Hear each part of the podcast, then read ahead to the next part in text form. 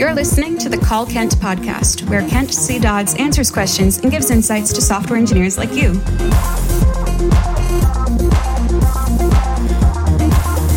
Now, let's hear the call.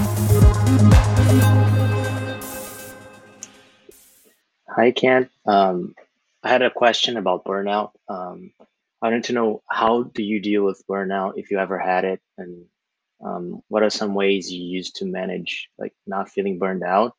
Uh, I just wanted to hear your take on it. That was the call. Here's what Kent had to say.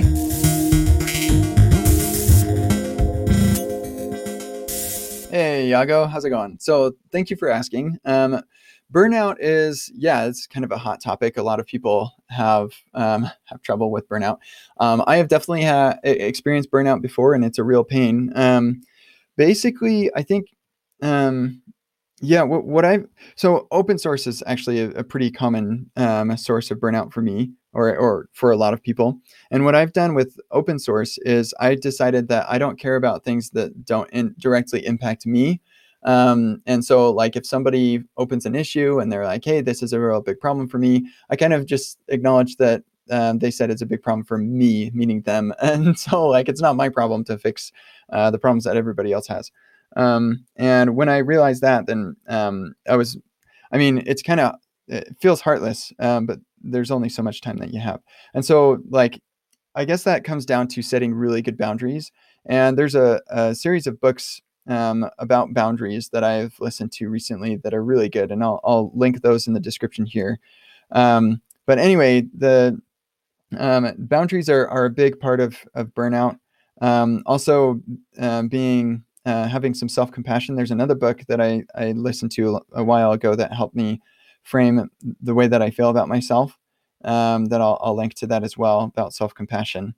Um, and uh, just being very self-aware uh, can help a lot um, and then making sure that you're doing the things that you want to that you really want to not uh, just the things that everybody else wants you to do um, yeah i guess that I, that's that's kind of it um, it, it's hard and I'm, I'm sorry to hear that you're kind of feeling burnt out um, sometimes you need to take a break uh, don't I, people tell me that you don't want to take a break for too long because then when you come back, it's really hard to come back. But um, sometimes it can be useful to take a break. So don't be afraid if you need to do that to um, um, kind of get yourself back on your feet again.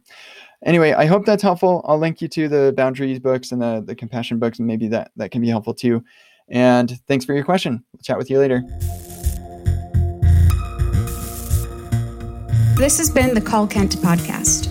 Learn more about Kent at kentcdodds.com and get your own questions answered at kentcdodds.com slash calls.